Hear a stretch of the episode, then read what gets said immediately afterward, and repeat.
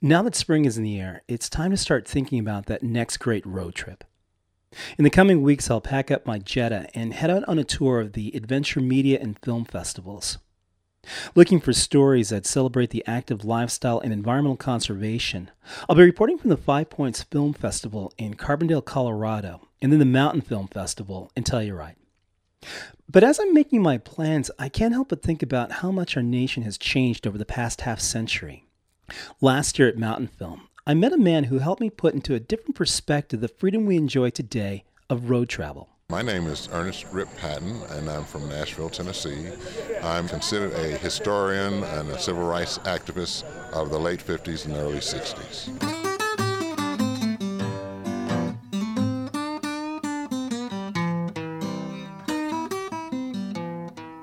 Fifty years ago, Ernest Patton Jr., his friends call him Rip, was among the first wave of student activists who rode on buses into the southern United States in the spring of 1961. Called the Freedom Rides, the plan was to organize demonstrations to protest racial segregation. We were at the time when the Freedom Rides were first started by CORE, Congress of Racial Equality, May 4th, 1961, we were trying to desegregate the theaters downtown. The protesters came south to challenge the laws that prevented blacks and whites from using common public facilities like lunch counters, swimming pools, and yes, movie theaters. That bus trip through the South was met with hostility and violence. Most of the Freedom Riders were put in jail, many were badly beaten, and several of them were killed. Ironically, Rip is telling me his story at a film festival where a movie depicting events of his life called The Freedom Riders had just premiered. Fifty years earlier, he and his friends struggled through the spring of 1961 simply for the right to be in the audience. And by Mother's Day, we had desegregated the theaters, and that's the same day that the bus was burned in Anniston, Alabama, with CORE people on it. It was also the same day that the Trailway bus pulled into Birmingham and was a uh, beating of the CORE people there. Last year at Mountain Film in Telluride, I talked to Rip about his experience as a freedom rider. At this celebration of adventure culture, it seems all too appropriate to showcase a film based on recent history where travel played such an important role. I also connected with German American artist Charlotta Janssen, who had on display an amazing gallery show of paintings based on mugshots of the arrested protesters. Despite great opposition, Rip and the Freedom Riders held their ground. Through nonviolent protest, they successfully led the charge to desegregate the South and inspire a new generation to demand their civil rights. It's only because of the sacrifices that they made that any of us can enjoy the freedom to travel that we do today. I'm James Mills, and you're listening to The Joy Trip Project.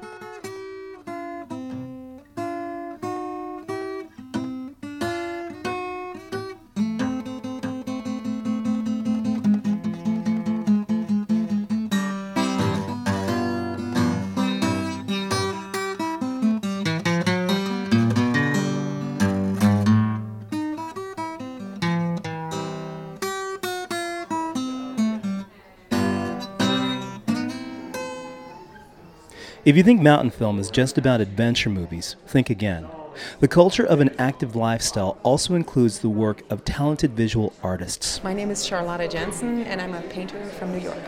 Charlotta's paintings illustrate the faces of those involved as freedom riders, protesters arrested in Alabama. Her work is based on a series of photographs taken as mugshots she discovered online. I was Googling and I came across these mugshots of all things at thesmokinggun.com, a really trashy crime website that I should be embarrassed to have visited. But these mugshots were beautiful. They exude pride, they exude strength, they exude anger. You know, a, a mugshot is something embarrassing. This is something so beautiful that it needs addressing, and I just felt I can do this. Exactly what she did was to paint a series of canvases, portraits that tell the story of the Freedom Riders. It's a moment in civil rights history.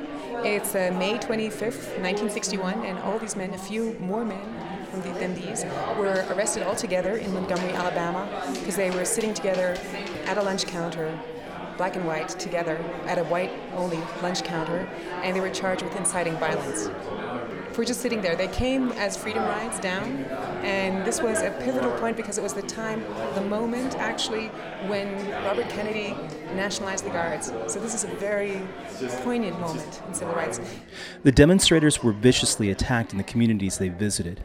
And as the violence escalated, the Freedom Riders almost turned back. Things got so bad that CORE decided to abandon the Freedom Ride because they didn't have a backup plan.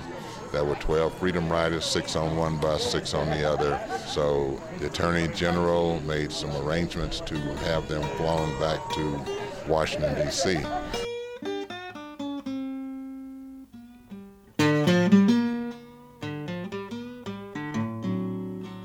I'm troubled in mind,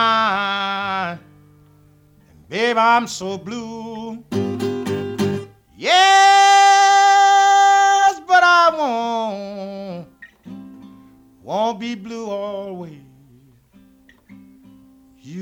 Sun, sun gonna shine in my back door someday. They could very easily have gone back home. But the students of Nashville said, no, you can't end it because then the enemy would win. And they would know that all they have to do is provoke violence and that the students would abandon whatever project they were doing. Gonna take, take my little rocking chair. Lord knows, if the blues overtake me, I'm gonna rock on away from here. So, in order to continue their demonstrations, the Freedom Riders used a means of protest that had proven highly effective during the violent conflicts in Central Asia just a few decades earlier. We had a young man by the name of Jim Lawson who had studied in India the methods of Gandhi for three years, and he brought that to Nashville. Won't be blue always. You know the sun, sun gonna shine. Baby, in my back door someday. We were able to, first of all, learn how to look at violence and be hit, spat upon, or whatever, and not fight back. Now, that didn't happen with all the students. Some couldn't take it. But those who could, we stuck with that method of nonviolence.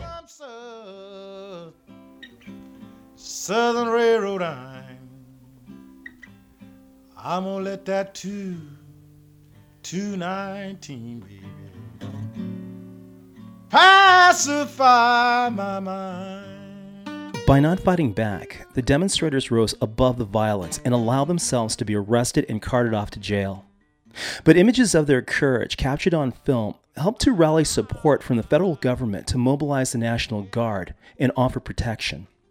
And 50 years later, these images, these mugshots of defiant yet peaceful protesters, inspire and encourage hope to this day. So this is a really proud moment. I know it, you can say, see it as a shameful moment, but it's a proud moment because the tribe of the open-minded won, you know, and that's that's what I'm celebrating, and that's what I'm grateful for.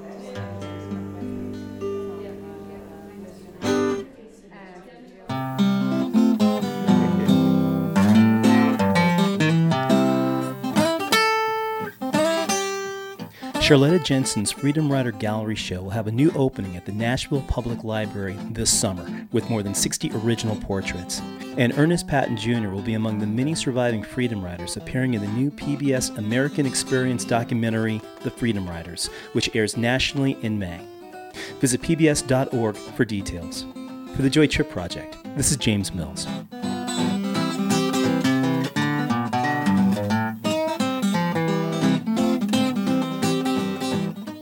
Music this week by blues guitarist Big Bill Broonzy. The Joy Trip project is made possible thanks to the support of our sponsor, Patagonia. Check out their latest new media and conservation initiatives online at their blog, thecleanestline.com. Thanks for listening, but we hope to hear from you. Drop us a note with your questions, comments, or criticisms to info at joytripproject.com. Until next time, take care.